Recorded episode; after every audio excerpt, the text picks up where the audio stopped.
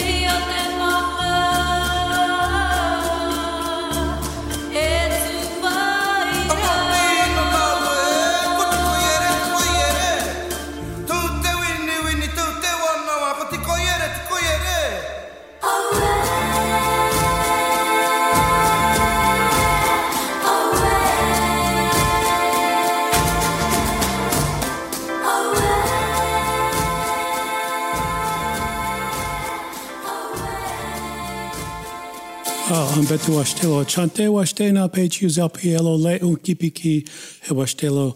Oyate hona umpi ohola wachoni greetings and good day and welcome my relatives. I shake your hands with good feelings in my heart and the whole world today is beautiful. It's good for all of us to be here and let the people hear your voice.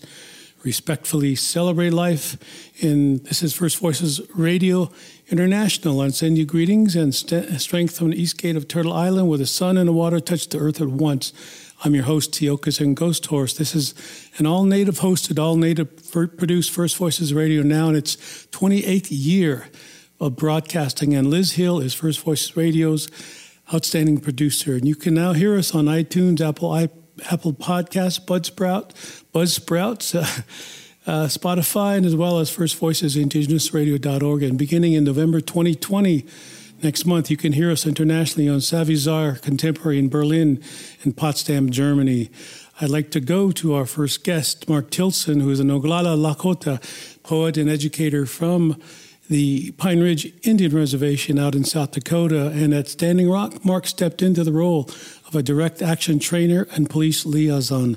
And since then, Mark has led trainings and teachings about the lessons from lessons learned from Standing Rock, and he recently spent six months at Loe Lavi camp, help helping to fight against the Bayou Bridge pipeline, which is the tail end of the Dakota Access Pipeline ending in Louisiana.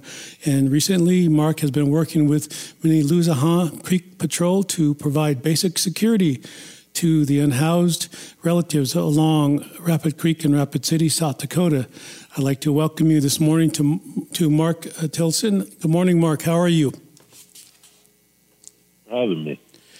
Great. Thank you for being here. Um, there's there's thing cold temperatures, everything out in South Dakota, in, near the Black Hills, in the Black Hills, which are sacred land to a lot of people, including the Lakota.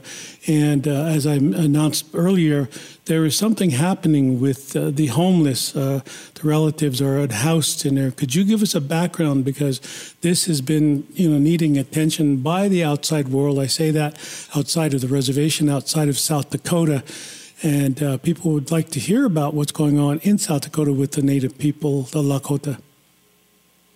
Yeah, um, background is uh, due to the incredibly harsh freezing temperatures, we've had uh, some of our relatives during the winter months who've been freezing to death.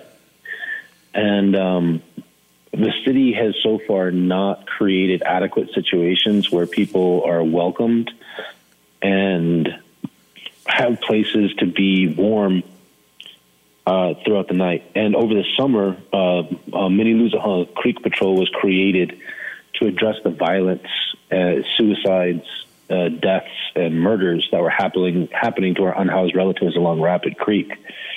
And uh, just to give you a brief background, we're not the first patrol to be doing this. There's many iterations going back generations that have done the work that we're doing, and we humbly understand that we're just a current group of people who are stepping up to do this.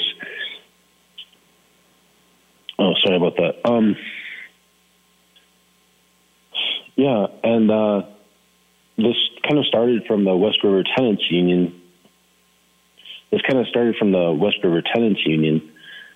Um, one of our folks, uh, Marina Allison, created the first meeting uh, to address the situation. A follow up meeting was held by Dan Marival. West River Union uh, created the third. And from there, uh, Muffy Musso and her partner, Philippa Dillion, uh, um, created the Mini Luzahanga Creek Patrol. And we're out patrolling uh, with a very small crew of, of, volunteers for weeks and weeks on end, um, literally just trying to keep the peace and stop the police harassment of our unhoused relatives. Uh, the police in Rapid City, like many many places and municipalities, do a uh, policy what they call pushing, which is starting on one end of town and basically continuously moving the homeless people all night long, uh, knowing that they have no place to go. And we consider this to be a very inhumane act. And uh, over the summer months, that actually kind of died down mostly by having the Luzahanga Creek Patrol having a, a, physical presence out on the out on the creek.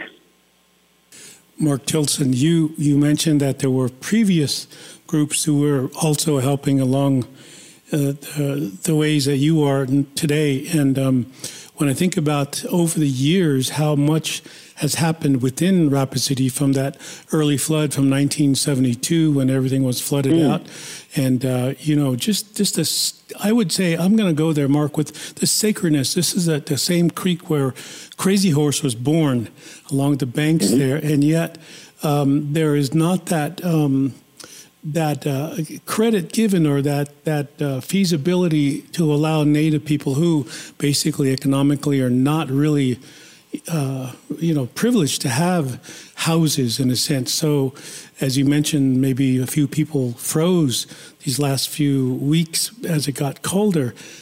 And I'm wondering, how did the city respond to any of, of what you were doing there, as Mini Luzahanga? Well, uh, first, first and foremost, I uh, uh, I want to say that Lakota people have been living along Rapid Creek as long as there's been Lakota people or a Rapid Creek. Um, the police, the police interaction is kind of the, like we interact with the city on multiple levels. We interact with with the mayor, uh, the council, um, the first responders who are, are like out in the streets with us, and their attitudes are invariably different. Um, the first responders that we're talking to, they're on the same page. They're like, we don't want anyone to freeze to death either. And their whole added like their whole attitude is what can like when you're yeah when you're on average when you're meeting a patrol uh, patrolman on the street, their attitude is what do I need to do? How do I get these people safe? Where can they go? And they're they have some things set up. They have a detox and they call a safe bed. There's also the Christian mission uh, the mission is filled to capacity on on any given night. You can go over there and there's people sleeping in the hallways, and you uh, for a lot of the folks they have to pay seven dollars a night. Um, a lot of our folks don't have seven dollars a night, and uh, you got to be sober. You can't be intoxicated while you're there, and that's a deal breaker for a lot of our relatives out on the street. And then when it comes to like safe bed or detox it's essentially ending, it's a softer version of the carceral system. It's more friendly than jail. And then, so when it comes to the safe bed, you can check yourself out. When it comes to detox, uh, you have to do a drug evaluation. and um, it's very much feeling like entering another version of the police state. Uh, there's times where they've attempted to co-opt the work that we do. Uh, we've had uh, different sergeants who are in charge of patrol tell us that, like, you know, you guys are our eyes and ears out on the street, and it's like we're having a conversation with y'all out of professional courtesy. But that's actually one of the things that we're finding is the police uh, state has insinuated itself in most facets of the public life of Rapid City. Um, there's police that sit on the school boards. There are police that work within the schools.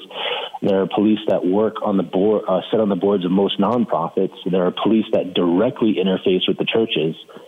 And like if you're applying for a community-based grant, uh, most of the community-based grants in Rapid City uh, have the police department written into them.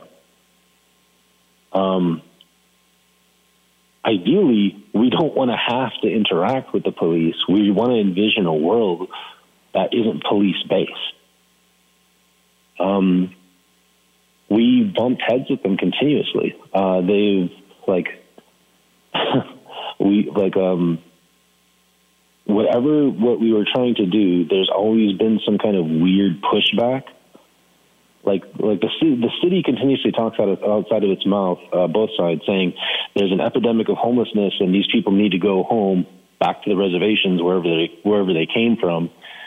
Imagining that there's an existing uh, support system there. Well, you know, I've been working on Pine, like you know, I'm born on Pine Ridge, been working on Pine Ridge. We're we're short 5,000 housing units back home. Like there's there is a housing there's a housing problem in Rapid City. There's a housing problem on Pine Ridge, and so just shuffling people around is not an answer. Um, yeah. Well, more, most recently, uh, go ahead. No, uh, I was just wondering because you're the Mini Luzaha, which is, which really means Rapid Creek. Um, mm. um, the, this grass, this movement is not just indigenous. Is it non-native people too, or is it supporting non-native people who are also out in the streets? Oh yeah, we don't turn away. Like we, yeah, we don't we don't turn, uh, turn away or discriminate based off of race. That would feel counterproductive. And our whole thing is like no one's disposable. Like there's an attitude for folks who are homeless, and uh, it's it's almost like you, it's okay that you're homeless, but you, you need to be one of the good homeless. You got to be one of those people who are sobering up and trying to straighten up and fly right. Then your life has value. And our whole thing was like, nope, everyone, no one, no one should die out here. The street is a very dangerous place to live, and it can be very deadly. And our attitude is there's no one disposable. So, of course, we don't discriminate by race on who we give help to or include in our circle. And to be honest, the community that we're building. You mentioned earlier that uh, the city responded to remove a teepee camp. And in last night's discussion with you, um, last night's discussion, you, you said that the teepee camp, and you mentioned the pushing uh, quote unquote, pushing the removal of TP camp and that you cannot live within the city limits of, of Rapid City. Is that true? Um, on city land, the place that we like, we like our attitude is that uh, you know our Lakota people have an inherent right to live along Rapid Creek. Also, the city has a responsibility to take care of its citizens who are homeless. And this is just the fundamental disagreement that we have between uh, the current administration and um, the general public. Uh, the mayor has explicitly stated that he doesn't feel that the city does have that responsibility. But um, we're also recognizing that they spend over seven and a half million dollars a year in accrued cost for uh, more or less policing and quote unquote servicing our unhoused relatives where for seven and a half million dollars a year, you can actually just get people homes. It's it's it's it's entirely plausible to just solve the problem. You know what I mean? But yes, uh, the, we did establish Camp Mini Luzaha was first established near uh, the fairgrounds along Rapid Creek, and we put up four teepees, and the police uh, came with the small, we could call it a small army. Um, they had 20 SWAT, uh, 20 uh, SWAT officers who were decked out in riot gear uh, on standby uh, to shut down the camp. They had, I would say, at least half of the active uh, duty officers from the Rapid City Police Department, the Pennington County Sheriff, and the South Dakota Highway Patrol. And uh, they decided that this camp cannot exist. And uh, our, we were actually hoping they would simply just leave us alone, and if they had a permitting problem, we could just take care of it on a Monday.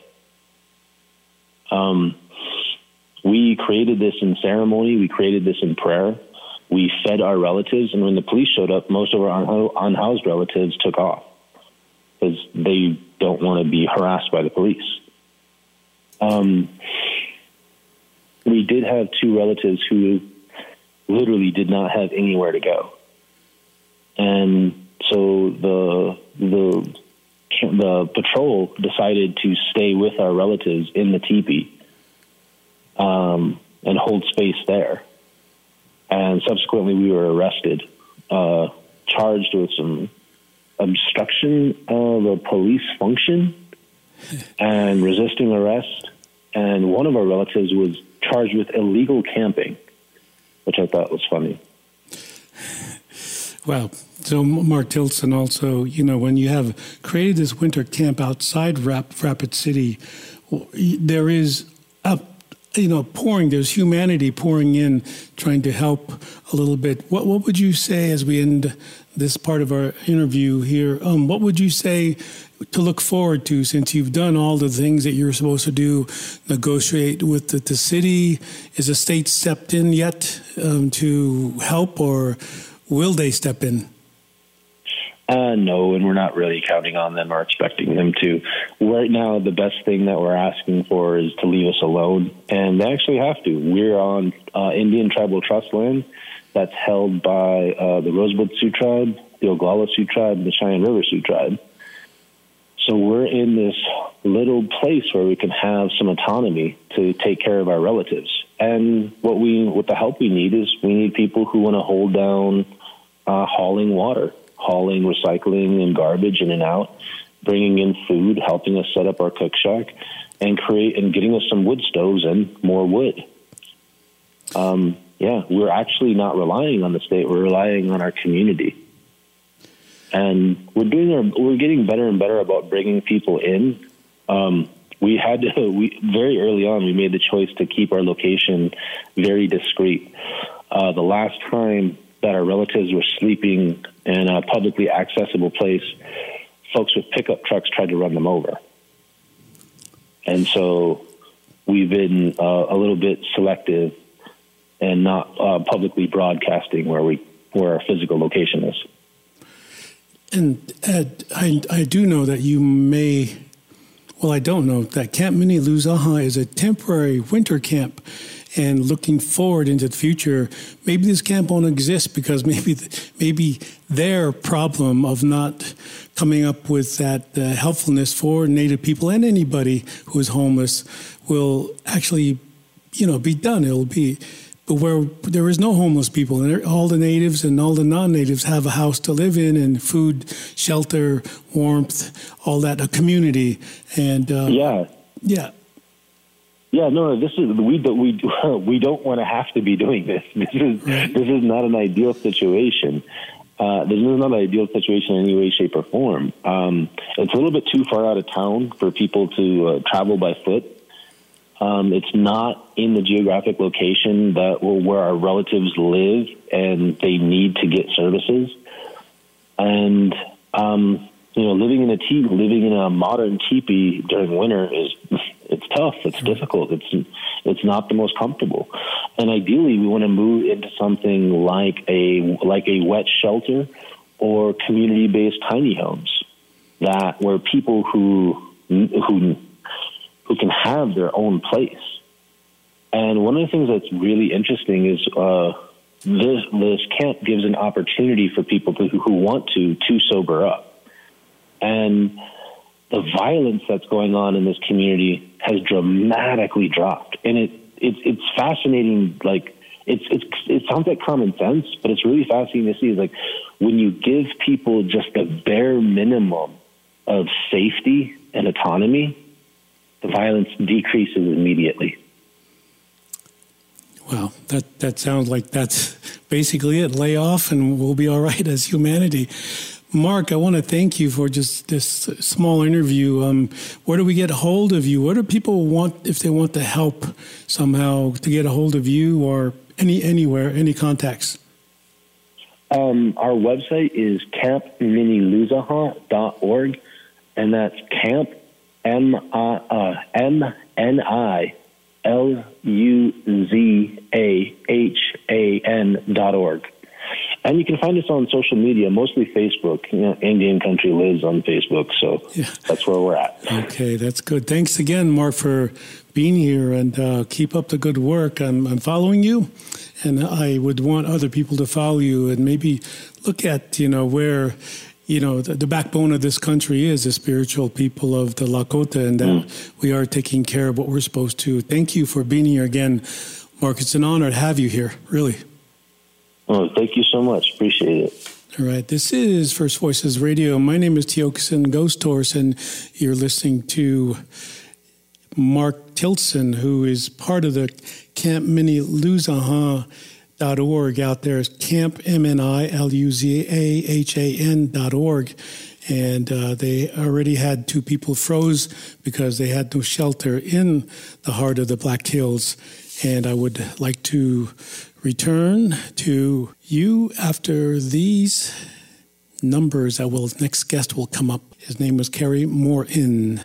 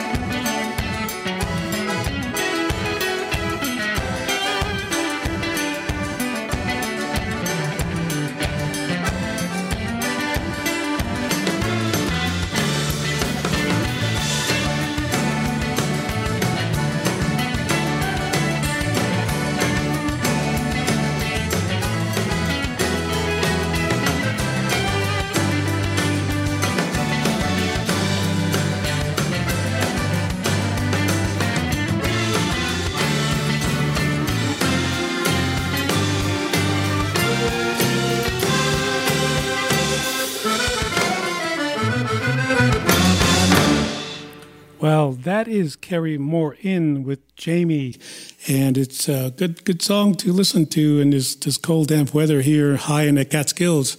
And my name is Tiokasin Ghost Horse, and this is First Voices Radio. And our next guest, I'd like to welcome, who is an award-winning singer-songwriter and guitarist, Cary Morin, to First Voices Radio. He's born in Billings, Montana. Cary's a Crow tribal member and uh, son of an Air Force officer and we are playing his part songs of his new album dockside saints was released in august of this year 2020 and he won has won numerous awards for his work. For his 2017 album cradle to the grave described as one of the best acoustic pickers on a scene today Cary brings together the great musical traditions of america and beyond like no other. And with a fingerstyle guitar and vocals that alternately convey melo- melodic elation and gritty world weariness and Cary crafts an imitable style often characterized as acoustic Native Americana with qualities of blues and bluegrass and jazz and jam and reggae and dance. And you, you'll hear more of Cary's music as we do the interview today. And he spent the bulk of his youth in Great Falls, Montana, beautiful country, where he cut his teeth picking guitar standards at neighborhood get togethers before relocating to northern Colorado. From there, his musical career hit the ground running with Atoll, a band he founded in 1989 and had toured nationally, gained a devoted following. He achieved national acclaim with the, the Pura Fé trio, for, for whom the single Old Midlife Crisis, which Cary wrote and performed with Pura Fé, placed at number 17 on France's iTunes Blue charts. Um, also, with the Atoll and Pura Fé trio as a solo artist, Cary has played and celebrated venues across the globe the Paris Jazz Festival, the Winter Park Jazz Festival, the Folk Alliance International, the River People Festival, Shakori Hill Festival, the 2010 Vancouver Olympics, and most recently, Rochefort, I hope I'm saying this right, Roche, Rochefort, Rochefort Accords Festival in, in France, and the Copenhagen Blues Festival. And uh, you can find Cary Morin, Morin at Cary, C A R Y M O R I N dot com. I'd like to welcome you to First Voices Radio, Cary, and it's an honor to have you on First Voices Radio. How are you? I'm doing great. Oh, thank you. I'm doing great. We're just here in uh, Colorado. Uh, I don't know if you guys are starting to get winter, but we're we got it. You got it. you know, I was I was going through all the festivals you're at, and I had my hand up. Had my hand up saying this one and that one. You can see in the studio how exciting actually to hear your music for the first time a few days ago. And I'm like, why didn't I hear this before? And our, our producer Liz, who is a blues fan, knew of you all this time. I'm kind of like, well, so now I know who who plays blues and who doesn't. And so I got you on the line, and I want to um, start with your new song, the, the Jamie Ray. And I think you talked about it has to because you said you like to go down into the southern country and talk about those origin stories. Can you take us from there? Uh, yeah, I I do enjoy um, traveling around in the South, and um, I've been doing shows down there for ooh, about six or seven years, and um, started to learn a lot about the uh, the mound communities that were down there. When I was growing up in Montana, I didn't really learn about that. And, um, I just found it fascinating, and it's, it's starting to seep into my songs. Um, and um, the uh, the next project is really going to focus more on that. I kind of delved into that with uh, Dockside Saints a little bit, but moving more in that direction. You talked. You talked about the Mississippi Valley. Is that that is that where you're talking about? You go to the annual privilege, and that that covers a lot of a lot of ground there. And um, from what little I can read, your your nation, the Crow Nation, comes from that area. Is that true? It is. Uh, the the crows migrated out uh, to the plains before they were uh, crows. Um, a lot of the Plains Indians migrated from the um, from the, the Great Lakes or the East Coast um, in the uh, you know give or take around the 15, 14, 1500s. The the um, the Crows migration was more about 1600s, but um, it just always has fascinated me um, to learn about as much as life uh, pre-European contact because um, uh, I just I'm just really interested in it. And when you talk about being interested in it, I think, you know, it, it's better than saying that we came across the Bering Strait, that we were already here and just kind of migrated from the East Coast out to other parts of, of Turtle Island, as some tribes refer to it. And when you talk about Jamie, the, the music that I just played, the, the words in it, I, I really could not. Uh, I didn't get the, the lyrics to it because um, I could I couldn't I didn't get to read them because I'm so excited. I wanted to listen to all your music because I was going through every everything from the album Nobody Gotta Know to your latest one, and I just got through with the last one here. Um, of course, we'll play that at the end, the Valley of the Chiefs. When I talk about Jamie, I'm thinking about uh, this progression of of music, and, and, of course, I'm new to to the blues. I've heard blues before, um, and I'm wondering, are there any more natives? And you probably know better than I do, and it sounds very. Uh, very simple. Then, as asked this question, how many natives are actually into the blues genre? Well, I, I think that blues music has always been um, uh, of interest to Native people. Um, I I was uh, in the '80s, '90s, uh, playing more in rock bands, and uh, I, I played in a like a world um, world music band for about 20 years. We played uh, dance music and reggae music and um, all, all kinds of different dance uh, focused music. And uh, you know, that time uh, traveling around with that that band, I bumped into a lot of native blues bands from uh, here and there. Some from around here, indigenous probably being the one of the more uh, well known acts, and they were from uh, South Dakota at the time.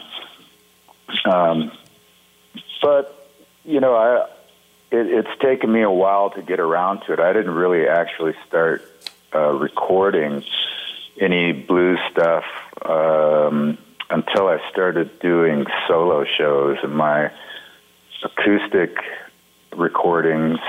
The first being um, about uh, 11, 12 years ago, uh, was really the first blues album but I didn't record with bands for an awful long time because I got really interested in playing acoustic guitar.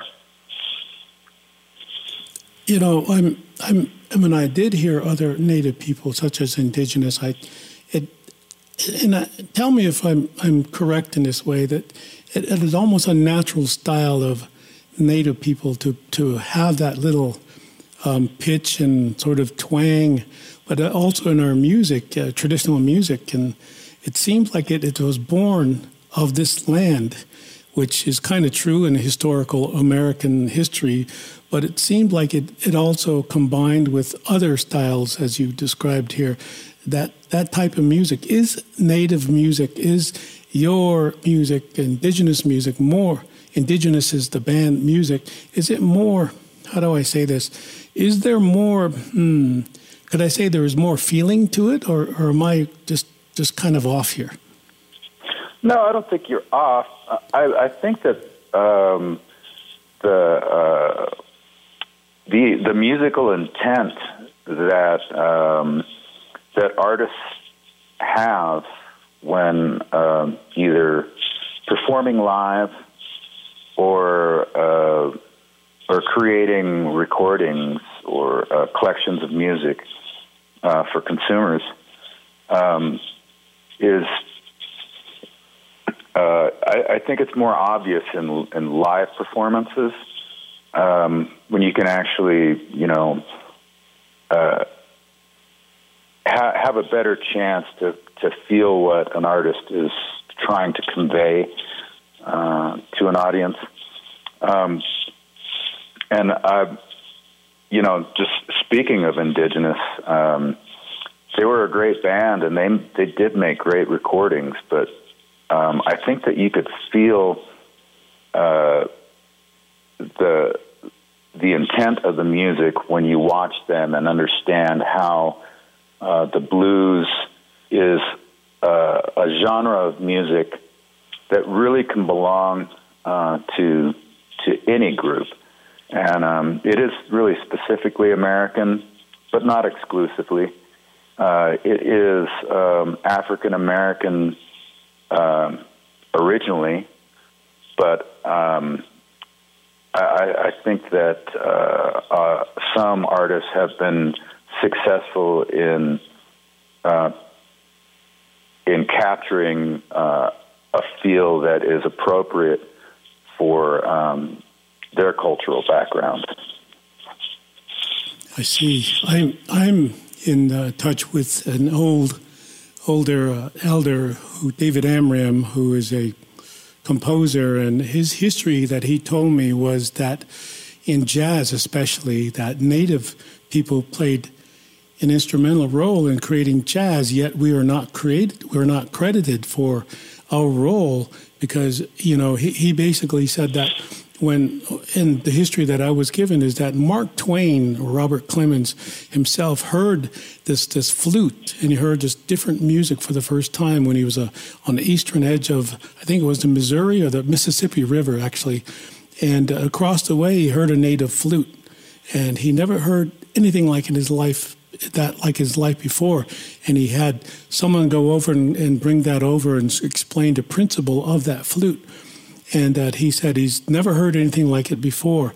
And when I heard, when I thought about David Amram telling me the history, the ethnography of that, of this music, uh, I, I, really began to understand. Wow, there there is this type, these types, and have been this has been this rhythm, and I think that's what I'm trying to say is I feel that that sort of style you have in your guitar from what little I can listen to is is really catching for me. It's, it's almost traditionally deep, if you if you know where I'm going with that. Yeah, I think that you know Native people um, have uh, not been credited for uh, a lot of things that originate from Indian country, and um, there there have been like. Um, documentaries and um, a lot of discussion about that over the years. Um, you know, what I've done with uh, my songwriting and uh, the recordings that I've made over the years is really just to try and concentrate on um, where I'm going with it now. And um, I, I like to try and make a, a contribution to uh, native music on this continent and perform it around the world. But um, I'm, I'm I'm really more concerned with uh, with just the uh, the state of um, native art in general, and um, I, I like for uh, the world to be exposed to the beautiful things that Native people have created in the past and more recently, um, yeah, as often as possible. Uh, there, there are some painters and sculptors and uh, musicians and um, and rappers that are doing just really innovative and wonderful things. Uh, you know, whether it it lends to uh, traditional native music or not. Um, uh, I, I heard it once said uh, years ago that today we are the um, traditional Indians of tomorrow. And that's how I try to approach things. Oh, I like that.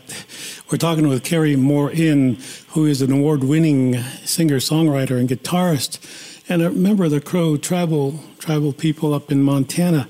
And we're talking about his new album released a couple months ago in August in Dockside Saints. And the next one that I'm going to be playing as we go out here, Cary, is Valley of the Chiefs. Can you tell us a little bit about Valley of the Chiefs?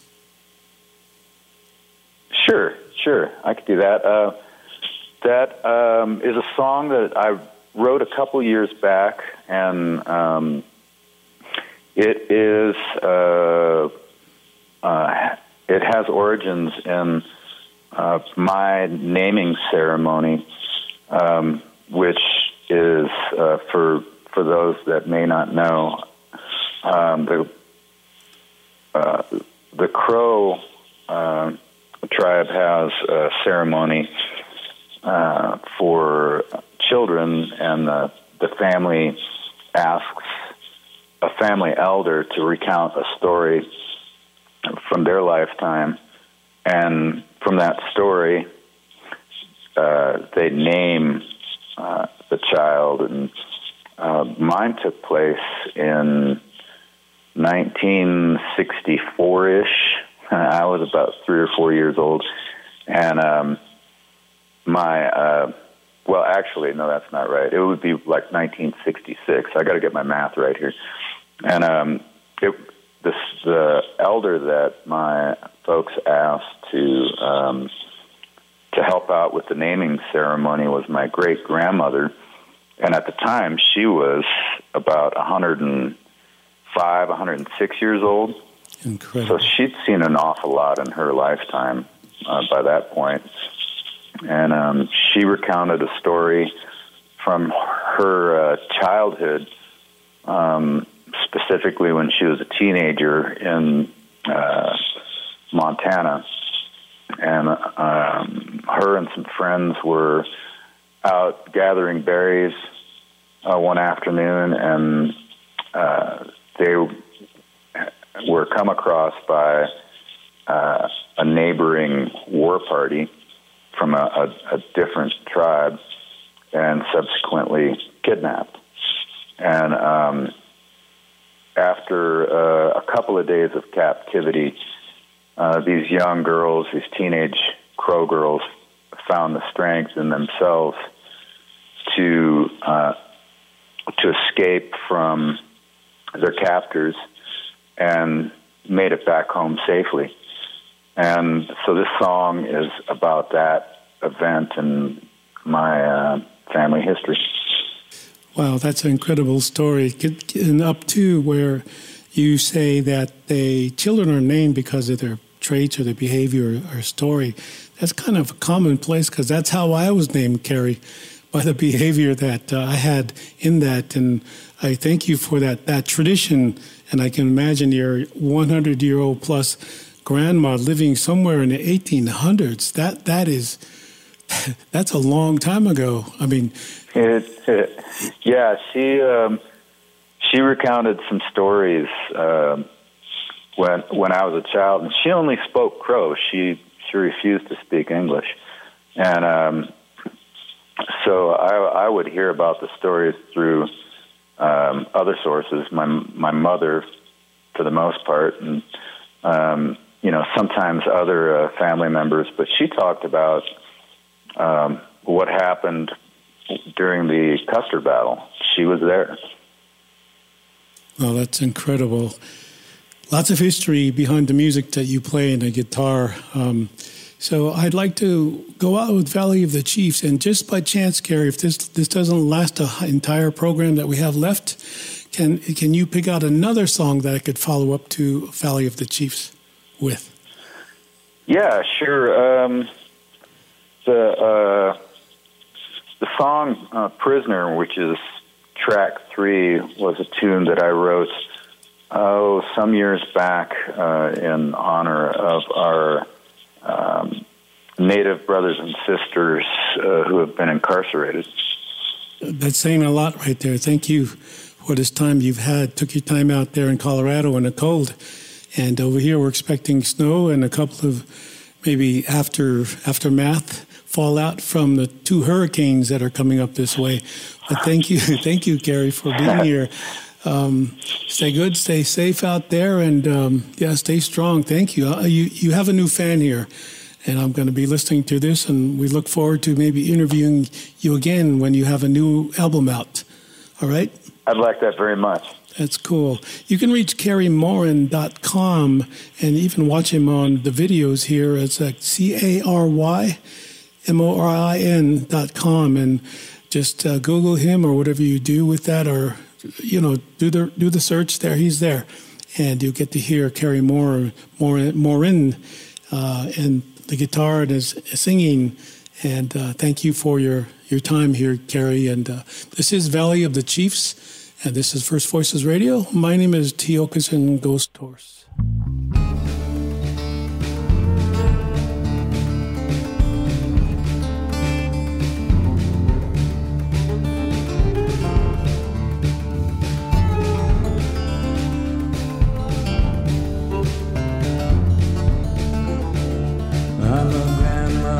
And in my 16th year.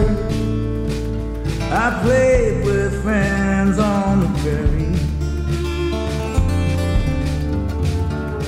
If progress would allow, we live forever in the valley of the chief.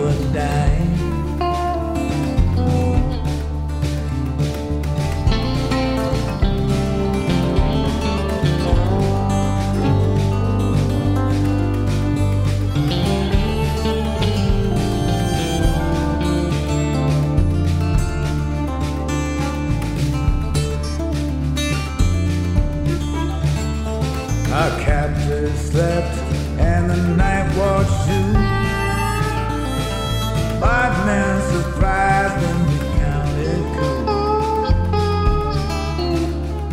We took their horses into the night, back to the valley of